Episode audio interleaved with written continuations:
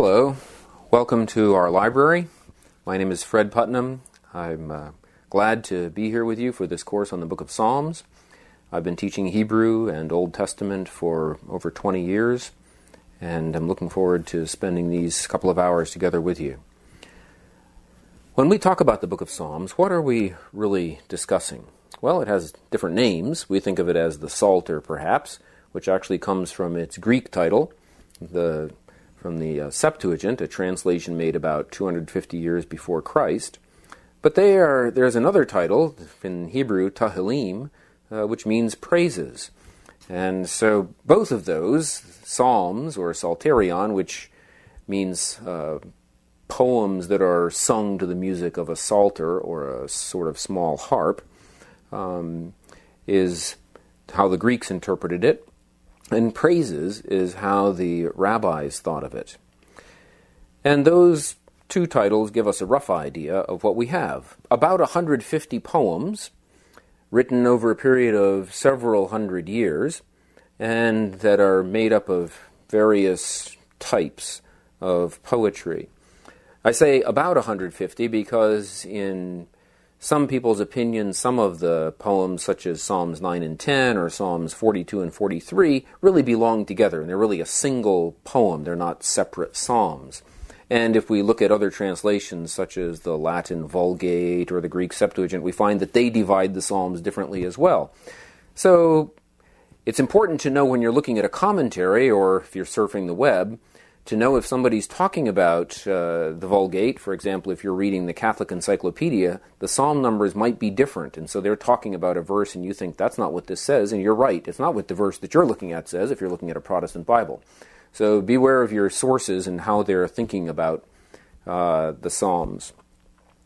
Another aspect of that, just in terms of reference works, is that in the Hebrew text, the title now, this isn't the title that some translations give, like a prayer for help and praise for its answer or something like that, but the title that says a maskil of David or by the sons of Korah or something like that, uh, that are in most English translations, is actually verse 1. And so all the verse numbers are one off from their English numbering. So again, if you're looking at a commentary or some other reference work, it's important to know are they talking about the English verse, verses or the Hebrew verses, uh, because otherwise it can be rather frustrating, as you can imagine. Now, what do we have in these poems? Well, although we may think of the Psalter as a hymn book or a book of prayers, um, actually only about 90 out of 150 are, are prayers addressed to God. The other 60 are prayers about the Lord, but they don't really address him. Or sometimes there are about five or six where uh, the first 10 verses will be about God, and then the very last verse says, And you, O Lord, confirm the work of our hands, or something like that. Uh, but most, but about uh, 60% of the Psalter uh, is made up of prayers, and the other 40% are reflections or meditations or exhortations to us to praise the Lord, to worship Him, but are not actually prayers in the sense that they're addressed to Him. There are three general types. Um, are actually, we're going to talk about this a bit later uh, in more detail.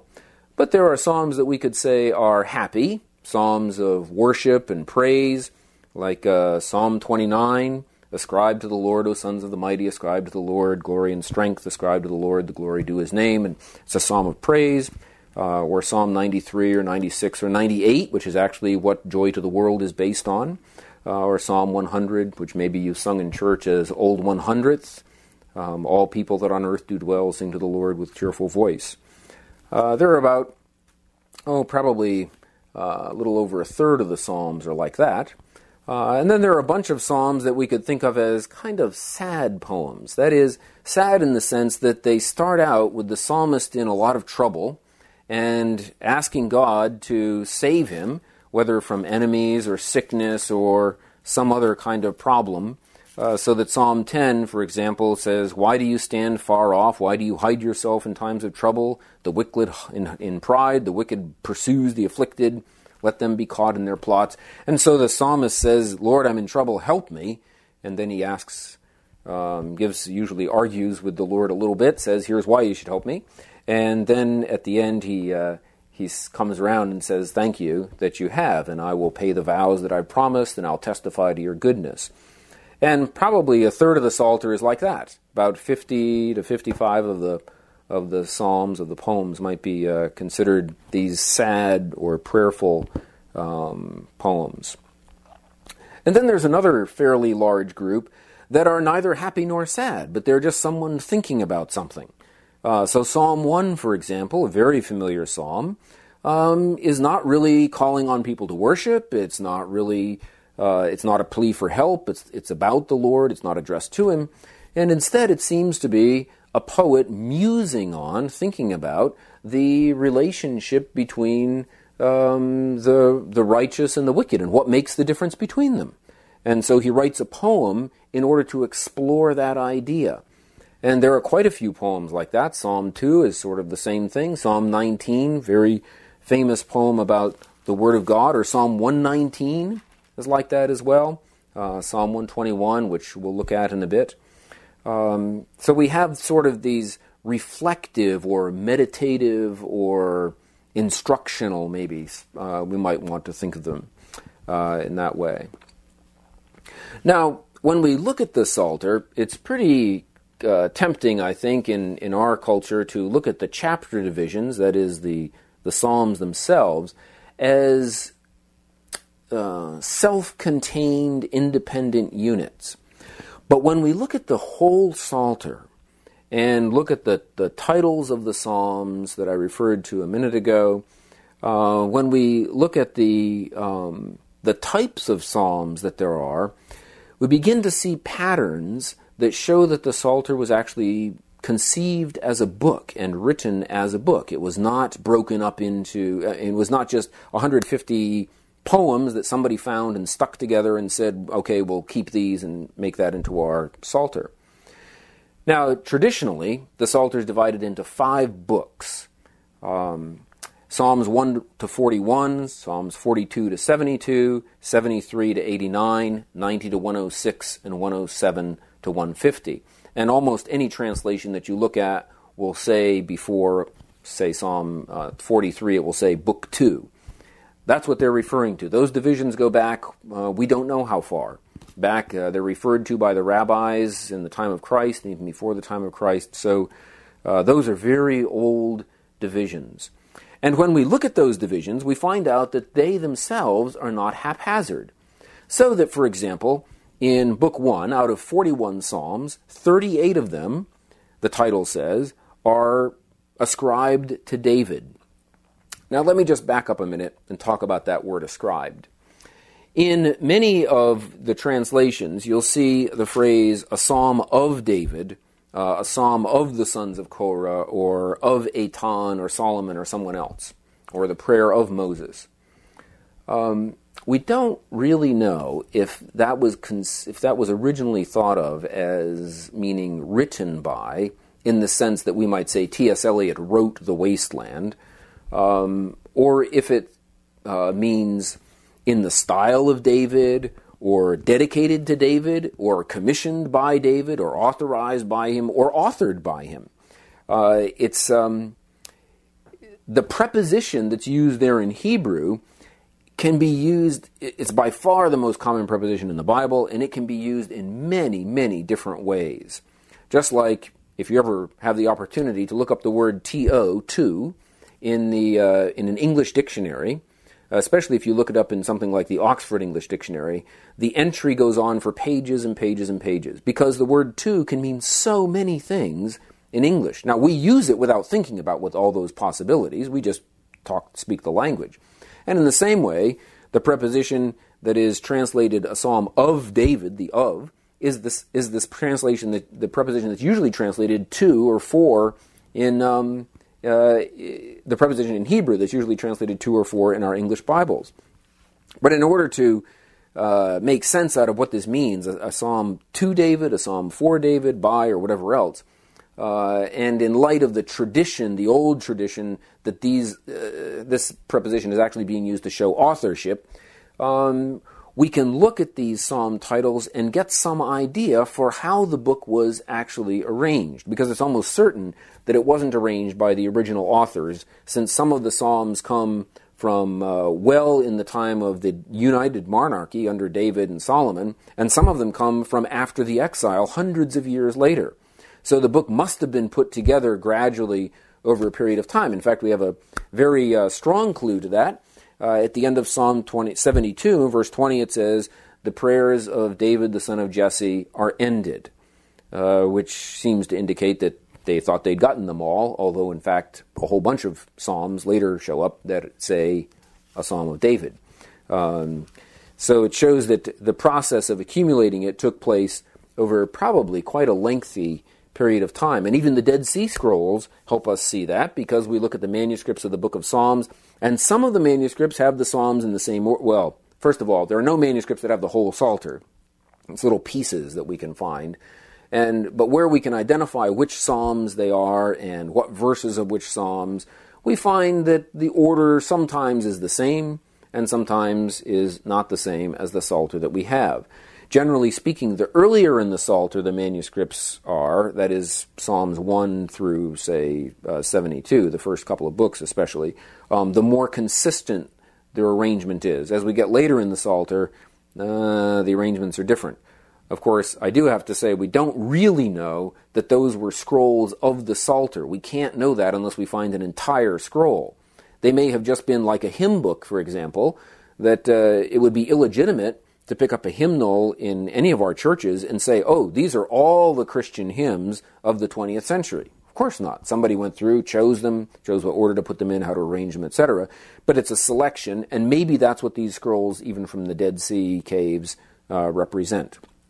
It's very uh, unclear. I, I know that probably seems like kind of the scholar's way of not committing themselves to anything, but, but frankly, I'd rather be cautious than to jump out and just say this is the way it is because we really don't know uh, that that that was the function of those of those scrolls. Well, when we look at the books, these five books of the Psalter, we find that um, out of the first 72 Psalms, uh, 55 of them are ascribed to David. They say this of David or to David or for David or whatever. Um, but in the next two books, Psalms 73 to 106, only three psalms are ascribed to David. And in the last book, 107 to 150, there's a group of three psalms, 108 to 110. And then at the end of the book, uh, 137 to 145, that are also ascribed to David. So there are two little collections of Davidic psalms in the last book. But basically, uh, the, the Davidic psalms, 55 out of the 73 psalms that are assigned to David, um, are found in the first two books, which suggests that those two, and since they end with the phrase that prayers of, the, of David, son of Jesse, are, are ended um, at the end of Psalm 72, suggests that that was a collection unto itself, and then the other Psalms were collected sometime later. On the other hand, we look at books 2 and 3, and uh, between Psalm 43 and 89, 13 of those are written by the sons of Korah uh, one of the choir leaders that we read about in uh, the book of First Chronicles. Um, which, again, they're little collections. They all come in a row, or maybe there's one psalm in the middle that interrupts them. But, but as a rule, there's a group of psalms, and they'll all start the sons of Korah, the sons of Korah, sons of Korah, which shows that somebody sat down and decided that these psalms belong together because of this title. Then we find the same thing in Book Three. Another big chunk is that they are written by uh, written by Asaph, the Psalms of uh, a Psalm of Asaph. Uh, so that actually, um, in that in that third book, uh, the sons of Korah and Asaph write uh, fifteen of the um, out of uh, fifteen out of seventeen Psalms, whereas David only writes one, whereas he wrote the bulk of the first couple of books. And we also find that um, that the shape of the Psalter is, uh, or that the Psalter is shaped by author in that there are no, there are only, um, sorry, three anonymous psalms in the first book. That is, they're called orphan psalms because they don't have a title that says a psalm of David or something like. They're just they're called orphans. Um, there are three there: Psalm one, Psalm two, and Psalm thirty-three.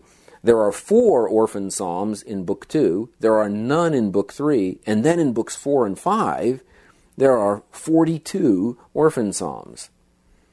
And it's 14 in Book 4, 28 in verse 5, so that we find that psalms with authors are in the beginning, and psalms without authors become more common toward, toward the end. Another interesting aspect of the arrangement of the Psalter uh, is that if we go through and talk about happy or sad psalms, let's say, or prayers and praises or something like that, we find that in the first three books, the majority of the psalms, um, over 50 of them, um, are these petition prayers. God help us, we're in trouble. God rescue us, Lord, please save me from my enemies. Um, and only a few, about 20 or so, are, um, are happy or psalms of praise, like Psalm 29, for instance. But in the last two books, we find that 40, that is two thirds of the Psalms, are happy ones. Psalms of praise and worship or confidence and adoration. Uh, and that uh, only tw- only about 15 of them are these psalms that are asking God for help. So that there's a movement in the Psalter as a whole from prayers asking the Lord to save the poet to psalms of praise for God's works of creation and of salvation or redemption or victory. And what's even more striking is that that same movement from, from desperation to confidence or from uh, prayer to praise is found in almost all of the Psalms that are prayers. So that, um, for example, Psalm 18, which begins by saying, I love you, O Lord, my strength, and we'll look at that in a minute, goes on quickly to say, the cords of death encompassed me, the terror, torrents of ungodliness terrified me, the cords of Sheol surrounded me, and the psalmist is in really bad trouble.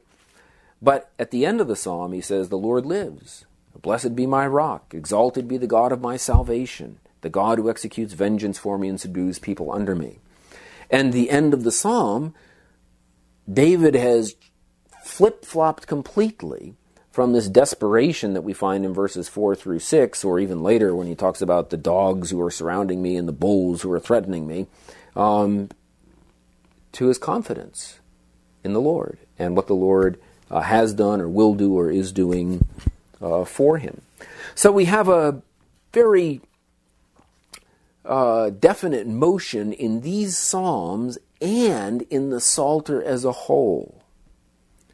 Now, that's not to say there are never any exceptions. Of course there are. It's not quite that tightly organized, but it, but it certainly does seem that it was all organized very um, specifically.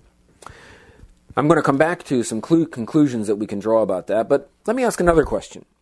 How was the Psalter actually used in ancient Israel? How did it function in bis- biblical times? You'll hear it called the prayer book of Israel, you'll hear it called the hymnal of Israel, or the hymnal of the temple or the prayer book of the tabernacle or temple or something like that. But in fact, uh, although there are a number of biblical passages that talk about people shouting or singing or chanting, and by the way, this is this is just a free aside. The word is translated song and sing. The noun and the verb are translated song and sing, but we don't really know if they mean song or sing in the way we think of them uh, it's almost certain that it was, did not sound like Mozart. Uh, and may have sounded much more like Gregorian chant, um, or it may not have sounded like anything like that at all. Maybe we really do need to go to the Middle East and listen to them playing their bouzoukis and other instruments and listen to their style of music, or probably I think that's even a little unlikely since we're talking about a distance of 2,500 to 3,000 years. We really don't know what the what the performance would have sounded like. And when we think of the instruments, cymbals, different kinds of trumpets and horns, metal and animal horns, and some sort of stringed instruments, and some indications perhaps that we have people singing, at least some of the psalm titles are interpreted as singing at an octave, so singing sort of in unison. Um, uh, we really don't know what those songs would have been like. And, and so sometimes I think that it would be much more helpful to our thinking about it if we're trying to, in reading the Bible, we're trying to enter into the world that the Bible was part of, maybe to use a word like chant. That might be much more, um, still misleading probably, uh, but, but maybe not as misleading as singing. So we read a number of, in a number of places in the Bible, read about people playing these instruments and, and singing uh, in connection with uh, the, the temple. So when Hannah brings uh, Samuel and dedicates him, she stands up and she does she sing the song? Does she chant it? That we find in 1 Samuel chapter 2. Or when the Ark of the Covenant is brought into Jerusalem, described in uh, 2 Samuel 6. David is leaping and dancing in front of it, and there are musicians playing, and we would assume if they're playing and dancing, perhaps there's some sort of chanting going along. And there definitely is in the days of Nehemiah, which you remember is 500 years after David, so a big gap of time. Um, but in the days of Nehemiah, uh, there is, uh, at the dedication of the wall, two choirs get up and walk around the wall, along with, it says, the instruments of David.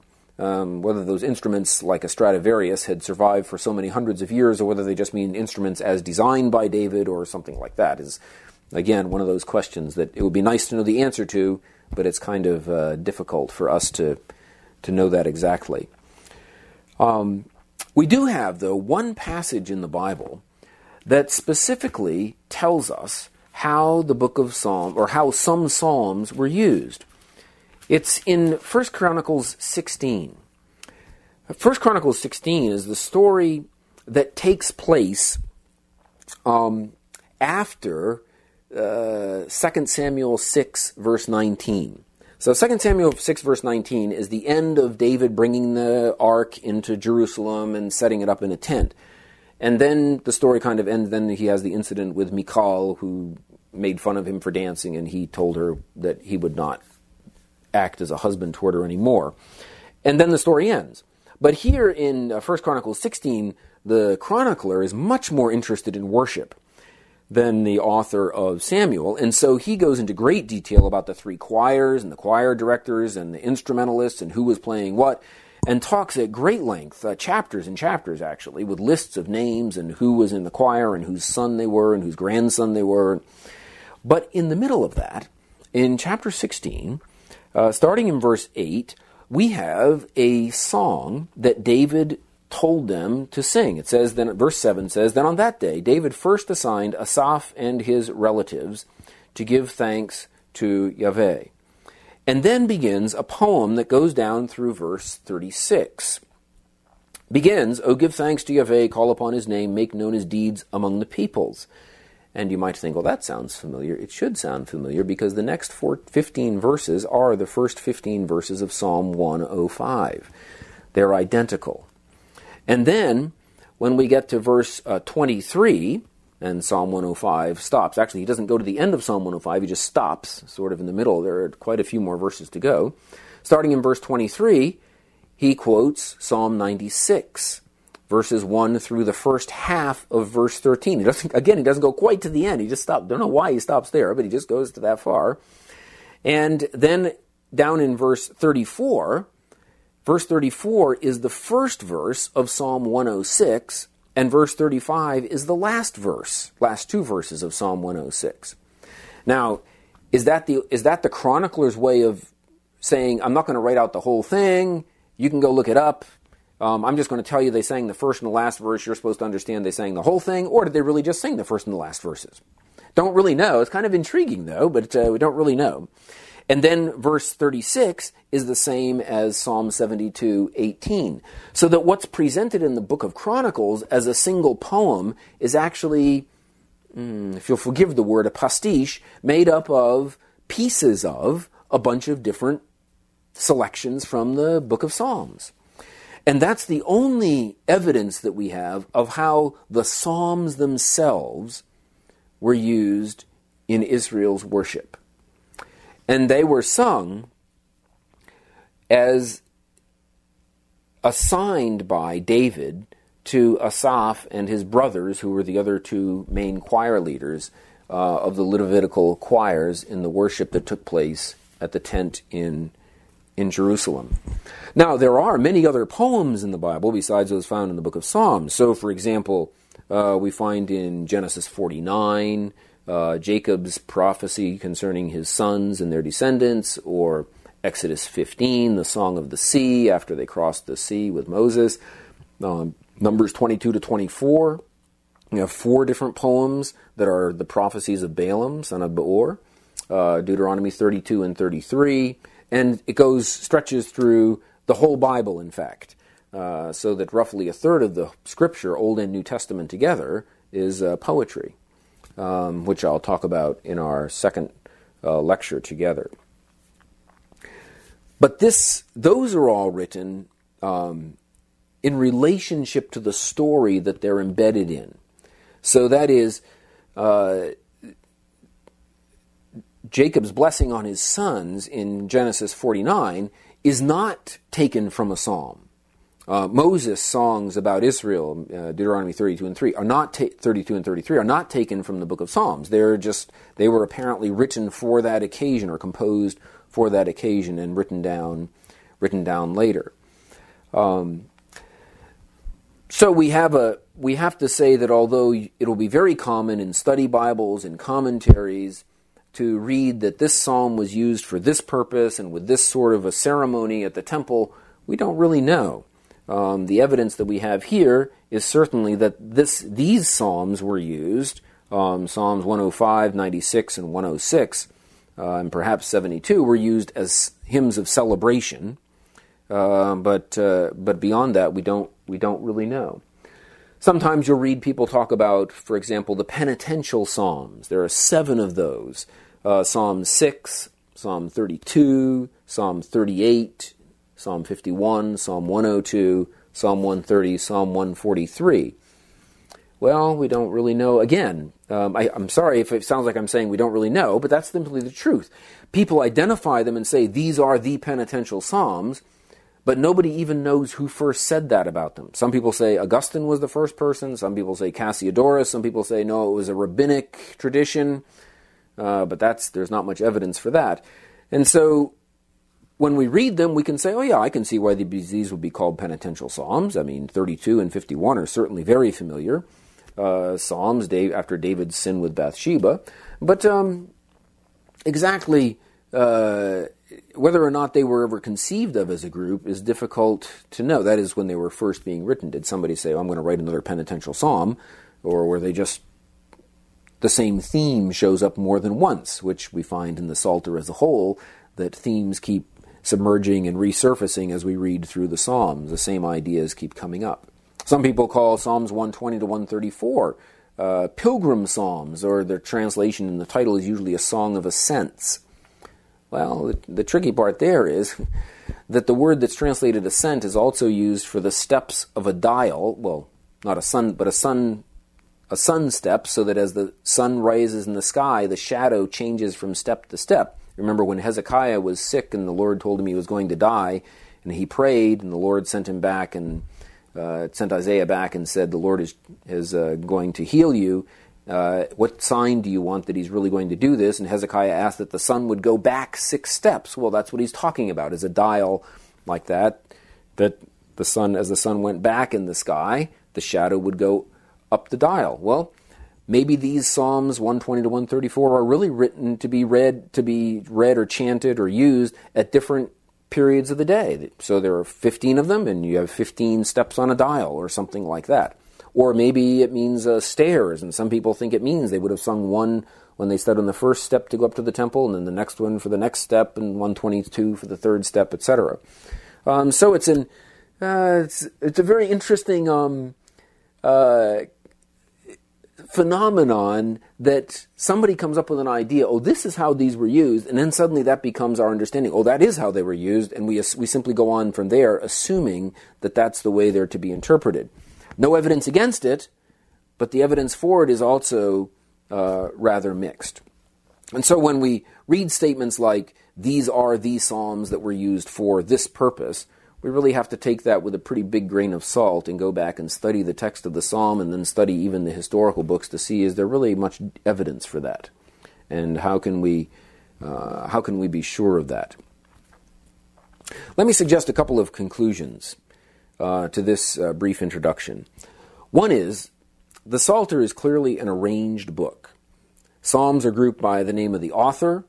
Uh, psalms, some psalms are grouped by title, uh, and there are also psalms that are grouped by even whether the which name for God is being used, so that the uh, the first um, part of the Psalter, uh, one to Psalms one to forty one, and then eighty four to one fifty, the name Yahweh is the most frequent. Not only it's used most of the time, but in every psalm, Yahweh is more common than the word Elohim for God. And then in Psalms 42 to 83, the word God is the word that is uh, most common. By the way, I should, when I say the Lord or Yahweh, that's the word that in your English Bible is translated all with small caps. So it's not, not the Lord with a capital L and then a small lowercase O R D, but L and then the small cap O R D, uh, which is actually the Lord's name, Yahweh. Um, so that's the so the psalters arranged that way as well. A Yahweh section, an Elohim section, standard word for God all through the ancient Near East, and then another Yahweh section. And there are Hallelujah psalms. Uh, the word Hallelujah only doesn't occur until Psalm 104. It occurs in three Psalms, 104, 5, and 6. Then it occurs in 111 through 117, and then it doesn't occur until 146 to 150 pretty clearly they seem somebody decided we're going to stick these hallelujah psalms together. Um, and even the statement about the prayers of David, son of Jesse, being ended, again shows us that somebody was collecting this and putting it together. Now, that means that it's not haphazard. Let's think of it, let's use an, let me use a modern analogy. When a poet today, or an author who writes, let's say, essays or short stories, decides to publish a collection of poems or short stories or something else, they have to decide what order the poems are going to be arranged in. Are they going to be done chronologically, which would be great if you're trying to write a dissertation, because then you could study a poet's development and how he thinks about themes or she thinks about things? Um, are they going to be grouped by subject? Are they going to be grouped alphabetically by first word? Are they going to be grouped by just how the poet felt the day that he or she wrote it? Or are they just going to take all 150, go to the top of the stairs, and throw them down, and wherever they land, that's where they put them in the book? Very few people would do the last. Most people will come up with some reason for organizing the book. Sometimes it'll be topical, as I said, or some other reason. But there will be some purpose behind the actual location of this poem at this point in the book. So it follows this and precedes this. And that one in turn follows this one that we're looking at and precedes the next. And there's some, perhaps even shape to the book as a whole. We've seen that that's true for the Psalter. And that implies that just as when we're reading, say, a collection of A.E. Housman or Robert Frost, we want to look at the poems that Frost chose to put before and after the poem that we're reading because for some reason he put them together. Sometimes we can discern the reason, sometimes we can't. But there's some reason there. The same thing is true when we read the book of Psalms. I think that most of us are used to reading the Psalter as 150 individual poems, and we just pick the one we want or need for the day or like the best, and uh, read that one and then close the book and go our way. It would be much more helpful for us to read a particular psalm, and then, as we're thinking about that, to read the psalm that comes before it and to read the psalm that comes after it. And to assume that at some point, maybe as long as almost 3,000 years ago, somebody said, no, Psalm 3 is going to come before Psalm 4. And Psalm 4 is going to come before Psalm 5 because I want Psalm 5 to come after Psalm 4. I don't want Psalm 6 there. I want Psalm 5 next to it.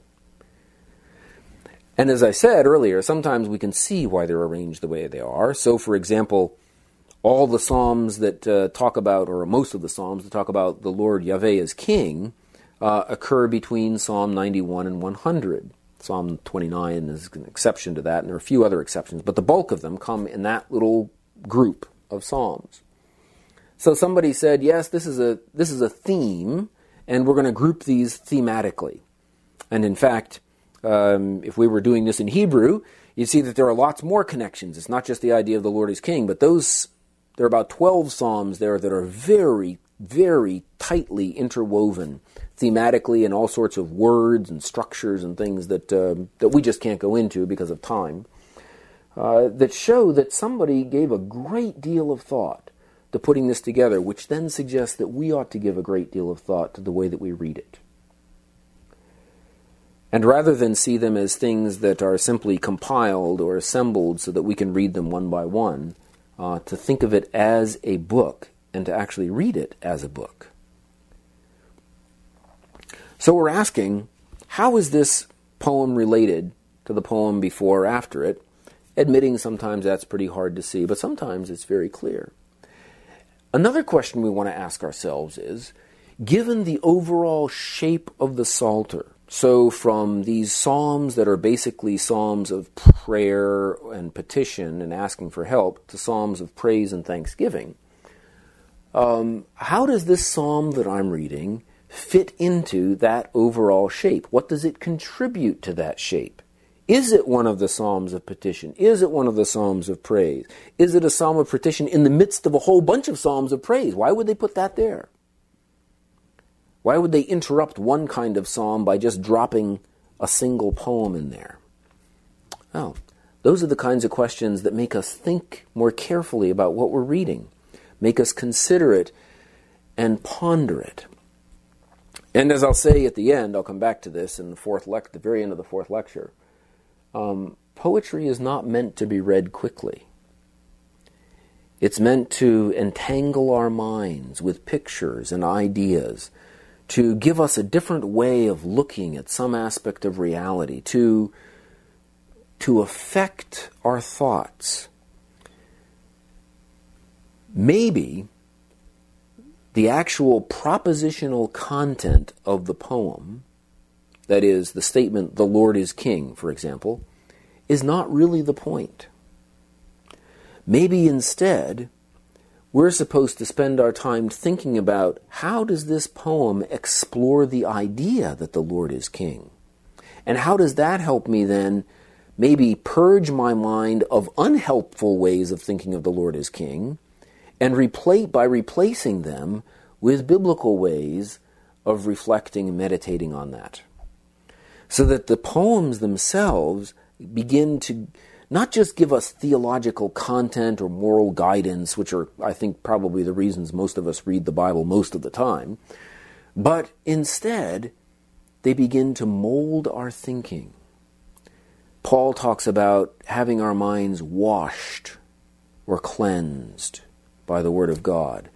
Or he, he talks about um, in, in Romans 12 that we don't let the world press us into its mold, but we, we re- renew our minds. Well, how do we do that? Well, we learn to think differently. We learn to, we learn to conceive of the world ourselves and the world and our role in it, and therefore the Lord Himself in a different way. I think also that we, uh, in reading the Psalter, when we read it as a book, we remember, it helps us remember that the shape of things, let's say the universe, okay, the shape of things is ultimately redemptive. The Psalter, by its very nature, by its very organization, says to us that thousands of years ago, believers were already thinking this way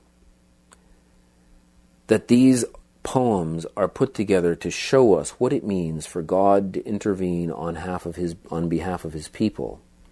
Just as he intervenes individually, he also intervenes corporately uh, in the life of Israel, in the work of his kingdom, in building the church. And the shape of the Psalter itself reminds us of that. And I think there's one further implication, and that has to do with what I said earlier about the kinds of poems that there are poems addressed to God, which are prayers, and poems that are basically about God, or meditations, reflections, or calls to praise. Um, and that is that there are, it's entirely appropriate for us to think about God and our relationship to Him in different ways. And the, the, even the poems themselves show us that, because there are different kinds. And so sometimes our way of thinking about him is primarily by talking to him. And talking in talking to him, we begin to think about this person to whom we're speaking and our relationship with him, which helps us to see our circumstances in light of who he is. And that's what the prayers do. And the other way that we run into, that we find, that is ways of thinking about God, either call for us to respond to Him in a particular way by calling for praise or worship or submission or adoration, um, or by picking some little aspect of reality, such as God communicates with us. What does Psalm 19 say about that? He communicates with us through everything that's created. He communicates with us through His Word. And so that, so that Psalm 19 itself points us beyond itself. It's not simply a meditation on the Word of God, but it's a meditation on the communication of God with His people. And because it talks about God speaking through creation, the heavens declare the glory of God, and so on, it speaks of God's communication universally with all beings, so that we find the poet has taken a basic idea, God communicates, okay, and if you'll excuse the word, played with it. Said, wow, what does this really mean? Let's think about this. Now, I'm not going to read Psalm 19. You can read it yourself, and I think that you'll find uh, that, that, is, that that is true. So that, the, so that the Psalms show us how to pray, and they show us how to think. So when we read this book, we read it as a book, written for our good, uh, written poetically, uh, from God for our blessing.